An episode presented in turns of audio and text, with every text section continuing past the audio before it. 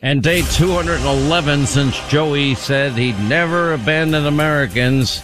By Wednesday, it'll be 200 days. Why are people not at all focused on this disaster of Afghanistan and people trapped behind enemy lines? I cannot explain it. But they're all geared up over Ukraine, which, by the way, they should be. I could not believe no one else will talk about this, but Putin puts his nuclear forces on high alert. There's escalating tensions. He's bringing in from Belarus reinforcements that are very close to Kiev, the capital of Ukraine. And where's Joey? Joey was in was he in the Situation Room? No. Was he in the Oval Office? No. Joey was hiding out in Delaware as Putin raises the nuclear alert status.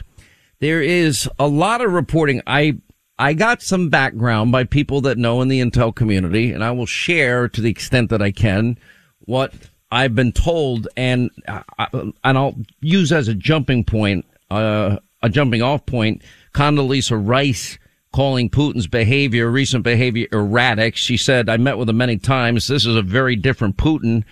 Our intel community is saying the same thing internally, and they've been right every step of the way on this issue of Putin and Ukraine, and he was always calculating, always cold, but this is different. He seems erratic. There's an ever deepening delusional rendering of history. Clapper, who I don't like, but Clapper echoed Rice's assessment of him.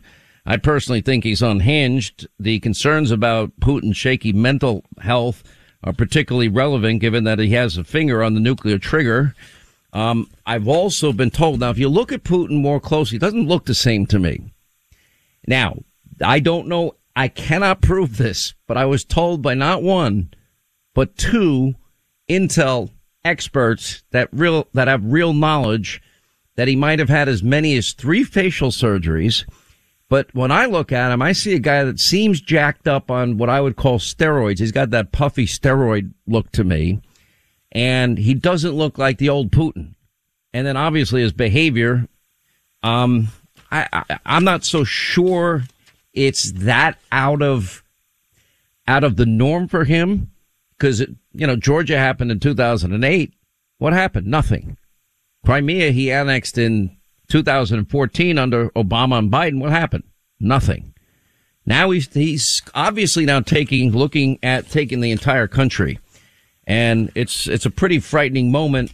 And the saddest thing in all of this is, as Joe Biden proclaims that I brought together the world and we created the toughest sanctions. And no, you didn't create the toughest sanctions, because the one sanction that matters the most, imports and exports of energy, you're not willing to put that on the table. And you're not willing to stand up to the climate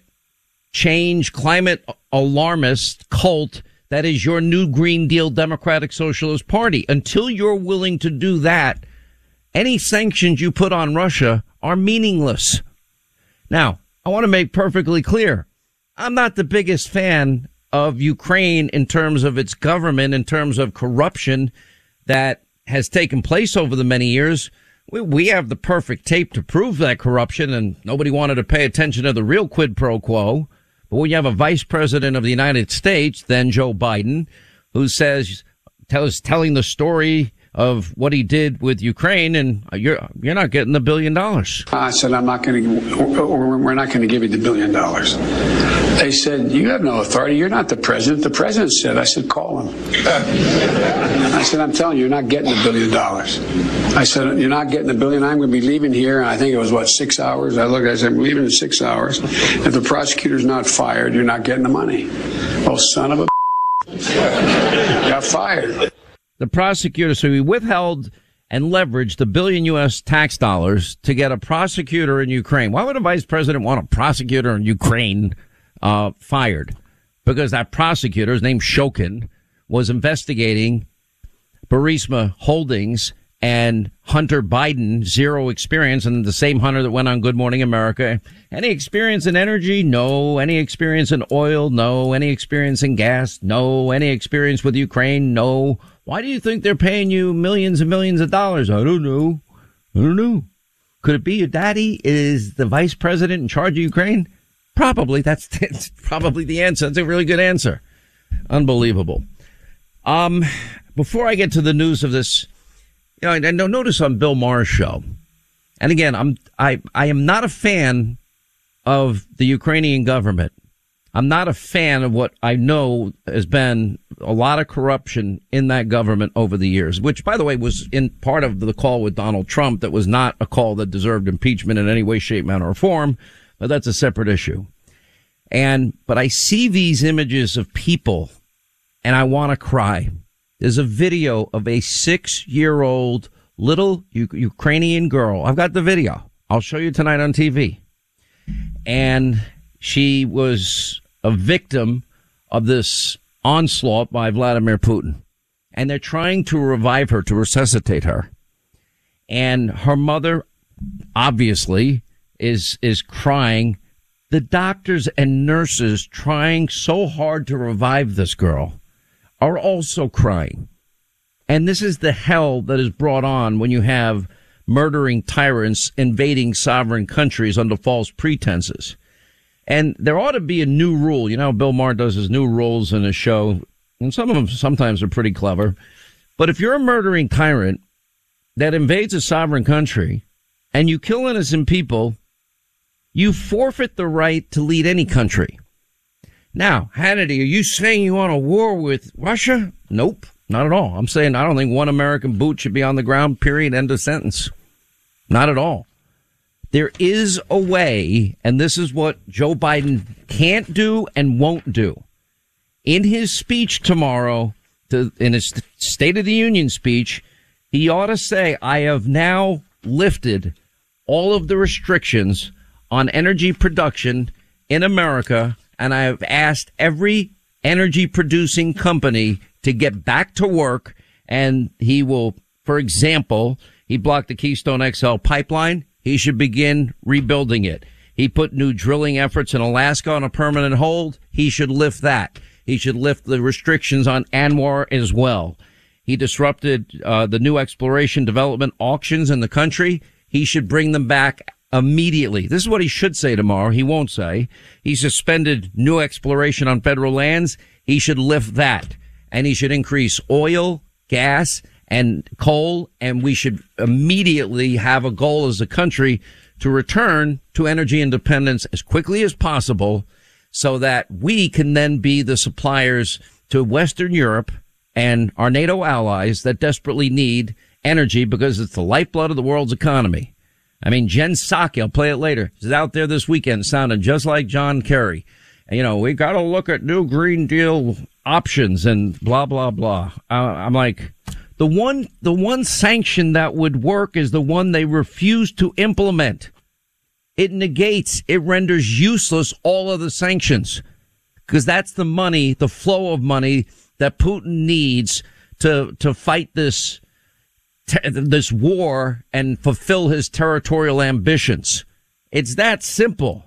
The world needs to agree Putin should no longer be running Russia. He's a murdering authoritarian thug. That's who he is. He's killing innocent civilians. Civilized countries need to agree on a simple principle that such a person needs to be removed sooner rather than later by whatever means they deem necessary. That should be the rule. Is it going to be the rule? Probably it's not going to be the rule, and that's the sad part of this. The Kremlin, according to FoxNews.com, is sending 400 mercenaries to hunt down and assassinate President Zelensky. Zelensky has surprised me because usually when moments like this occur, the leaders pack up an airplane with millions and millions of dollars, and they say, see you later, I'm out of here. Zelensky is target number one of Putin. If they find him, they'll kill him. Or they'll torture him and imprison him, probably for the rest of his life. My guess would be they're probably going to kill him. Anyway, he's been out there with the people of Ukraine, and on that point, I give him a lot of credit. But if you want to beat Russia, I've been saying it, 50 to 60% of the Russian economy is based on energy. You know, all these other sanctions don't matter unless you're willing to bite the bullet, outproduce Putin in terms of energy, supply Europe with their energy needs, and do it as quickly as possible. I love Biden takes a personal day. He's headed to Delaware. Day off for Joe Biden, and Vladimir Putin is out there, you know, literally saying, yeah, I think we're going to put nuclear weapons on the table. I'm like, seriously? Putting nuclear forces on high alert? That's a dangerous situation for the world. A madman is capable of doing something like that, but Joe Biden was hiding comfortably, eating his ice cream and taking naps. You know, one thing, there's a lot of polling out there. Voters say Putin would never have invaded Ukraine if Donald Trump was president. And I believe that, too. I think there was a genuine fear the former Soviet Union had of Ronald Reagan, and I think there was a genuine fear that they had of Donald Trump. 62%, and in this particular poll, it's a Harvard-Harris poll, said they believe Putin would not be moving against Ukraine if Trump is president. And I'll tell you why. They feared Donald Trump. They knew if Trump said something, he meant it. Now, I know there are reports that the Russian economy is reeling. I'm sure that there is some significant impact to it. I know there are a lot of reports, and I tip my hat to the brave citizens of Ukraine picking up their AK-47s that the government is giving them and going out to fight in a David versus Goliath battle. The one thing I would caution you as you listen to these pundits basically saying, Putin, it's not as easy as he thought. It's not going well for him. He has yet to unleash but a fraction of his military might. And I put nothing past what Putin might be capable of. And I think Ukrainians are willing to fight. They remember what Stalin did to them in the 1930s. And, you know, the History Channel pointed out Ukrainian famine in the early 30s claimed the lives of 3.9 million people. I've talked at length about the book I wrote in 2004, Deliver Us from Evil.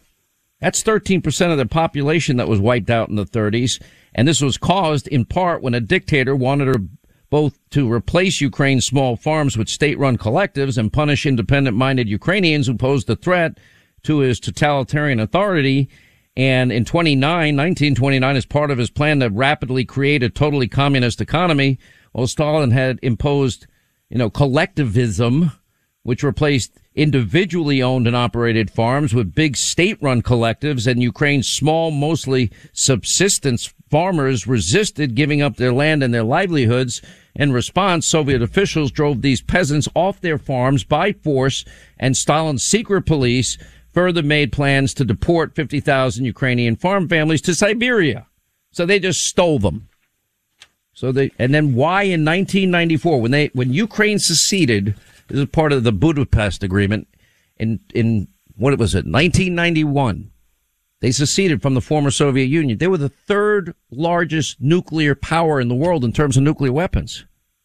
And why in 94 did they agree, along with the U.S. and the U.K. and Russia, that they would give their nuclear weapons to the Soviet Union at the time, and they would destroy them, and leaving them. But the promise was, no, you'll be protected by all of us.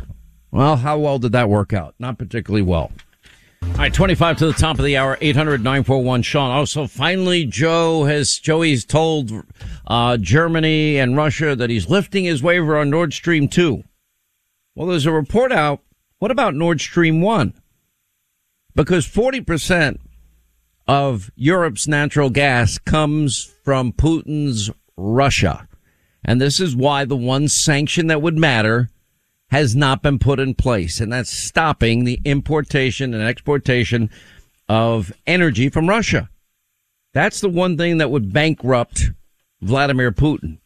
And the reason they really can't shut down Nord Stream 1, we want the truth, is because America won't step up and supply the needs of our allies in Western Europe. That is the big fallacy here. It's okay to have 40-plus year high of inflation, in large part caused by Joe's economic and energy policies. And the same thing here. You take energy independence, you take America being a net exporter of energy. You stop that. It's good for national security. It's good for our economy, creates high-paying career jobs. It makes everything we buy at every store we go to cheaper. It's cheaper to fill up your gas tank, cheaper to heat and cool your home. Well, why do something as smart as that? One of the things, you think about a year of this now, and people say, there's one Yahoo.com article, Putin faces sanctions, but his assets remain an enigma. I'm like, no, it doesn't. Because as the price of oil has climbed after Joey artificially reduces the world's supply, that has made Russia, that has made Putin rich again. And in a weird way, it's helping to fund his territorial ambitions. We'll get into a lot more on this later in the program today. And this is what Donald Trump, that tape that I ran last week, this is what he was saying to the head of NATO.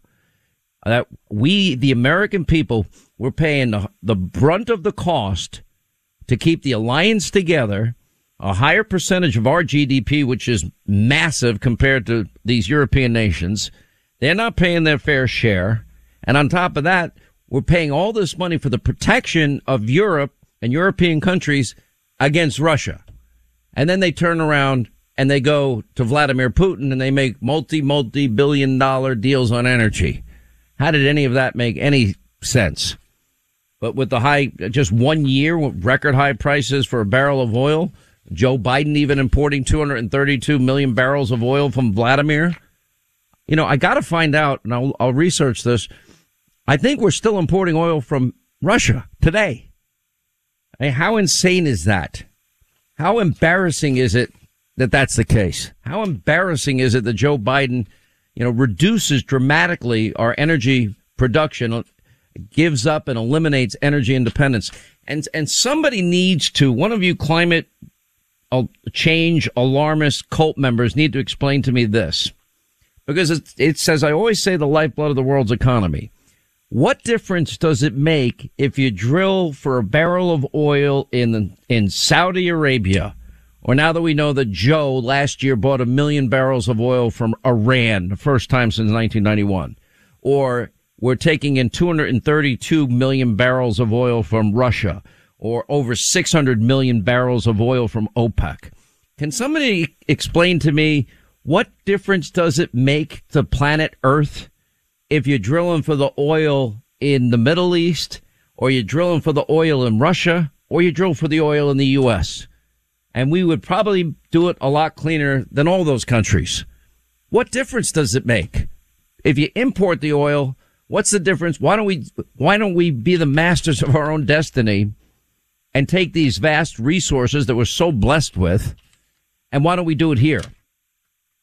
We'll talk to Kelly Chubako is going to join us. She's running against Lisa Murkowski for the not Republican nomination in Alaska. I mean, Alaska alone, I mean, ANWR, we once sent a plane to fly over ANWR. It is a vast wilderness.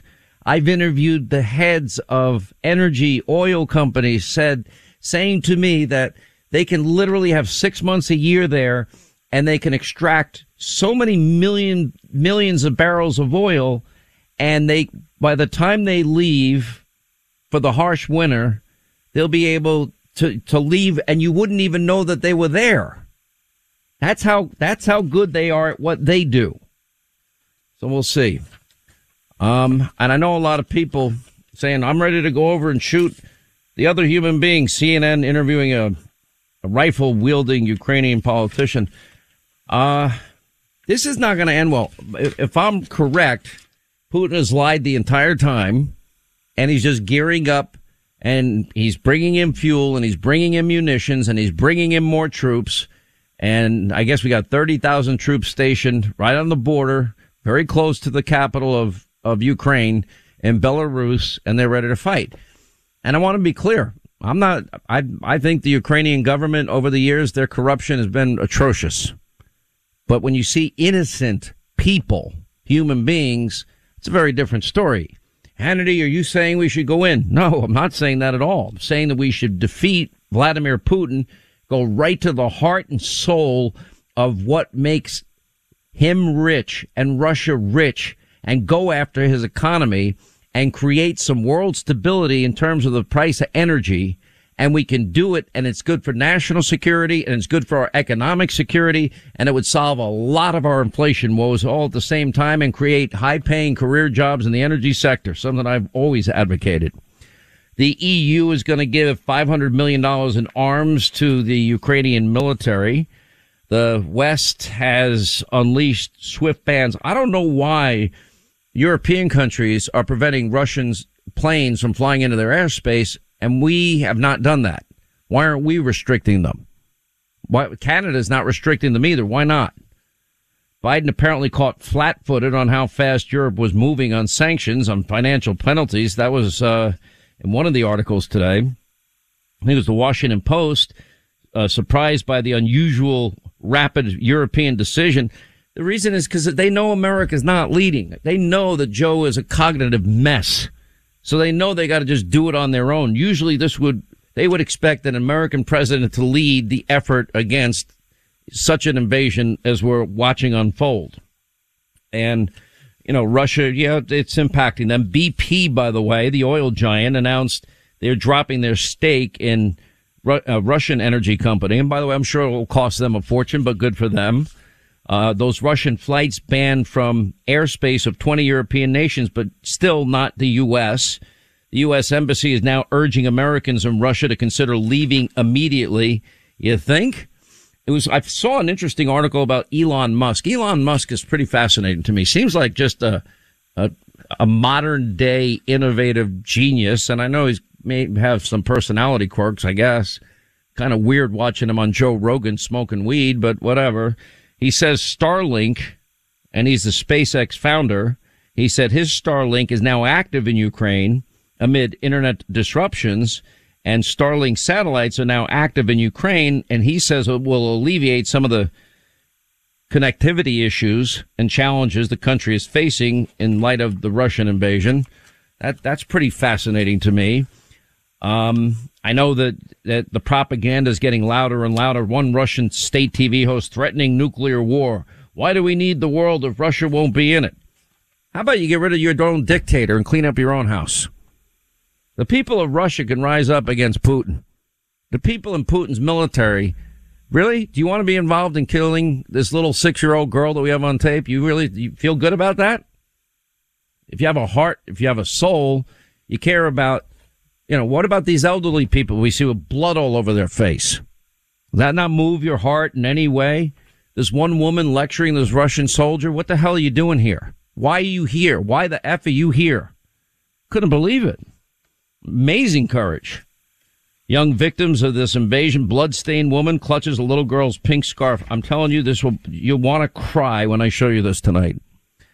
Zelensky reveals prisoners with combat experience are going to be released. I mean, it's the best they can do at this particular point in time, but it's not the answer. It's not the antidote.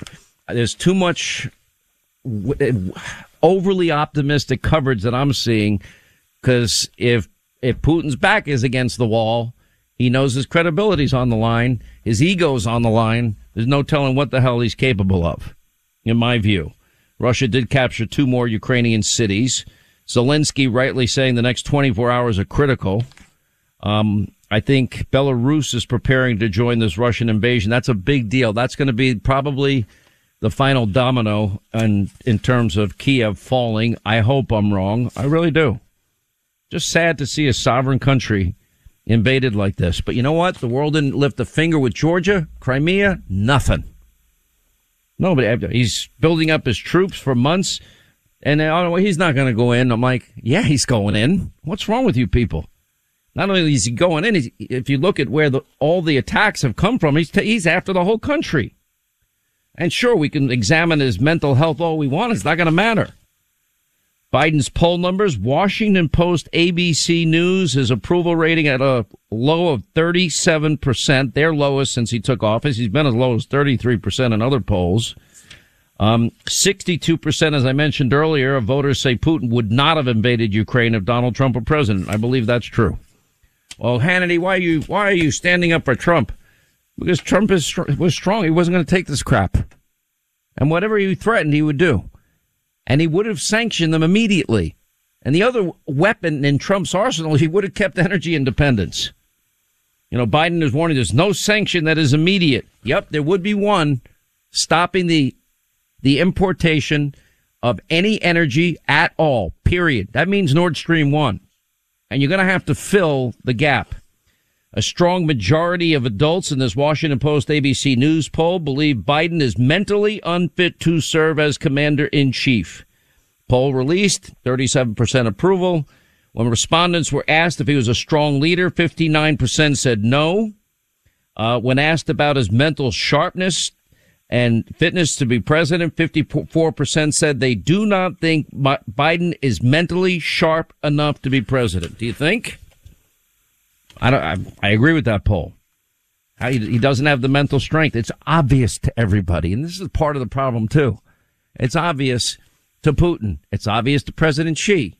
Now, if the world did watch America put these real sanctions on Russia and stop their, you know, their cash pipelines, I think China would take note of that. I also think they would take note of, you know, an effort that if you invade an innocent country and kill innocent people, you forfeit your right to lead any country. Now, that could be in the hands of Europe, in the hands of Russian soldiers themselves, the Russian people themselves. You know, let's see what happens here. And at the end of the day, Russia's better off without Vladimir Putin. He's a murdering dictator thug, and he's made the people of Russia poor. He's made himself rich, and it can happen. You can think of other past dictators, leaders that, you know, eventually they get taken down. You can hope.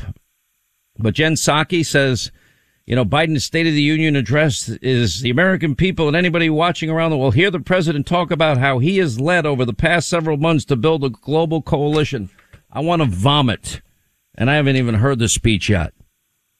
This has been a disaster. An NPR PBS NewsHour Marist poll, 56% of respondents said Biden's first year in office was a failure. You know, imagine what can happen in Ukraine. You know, Biden was knocking Donald Trump's foreign policy. Well, he wouldn't have gotten all this extra money if it wasn't for the energy part of this equation, which we'll get into in the next hour with our friend Kelly Chubako, is taking on Lisa Murkowski. Now, the U.S. did offer to evacuate President Zelensky, and he declined. He said, I need ammunition. I don't need a ride. You know what? I give the guy credit. I don't know much about him. We know that Joe Biden insisted. I don't know if he was still in power at that point. You're not getting the billion unless you fire the prosecutor. That was the real quid pro quo. But none of this is good. If you look at our own issues, what we had under Joe Biden, 539,900 COVID deaths. Under Trump, it was 408,500. About on average $1.50 more a gallon. We've gone over that repeatedly. And Biden inflation, by the way, pushes durable good prices up the most in 47 years. You can't make this up. It's so bad. Oh, and then the Washington Post had a headline saying the economy appeared ready for a surge and the Russia invasion could send shockwaves. That's total Adam Schiff, total B Schiff. And I'm sorry, the media in this country is so corrupt. They're so compromised. It's disgusting at this point.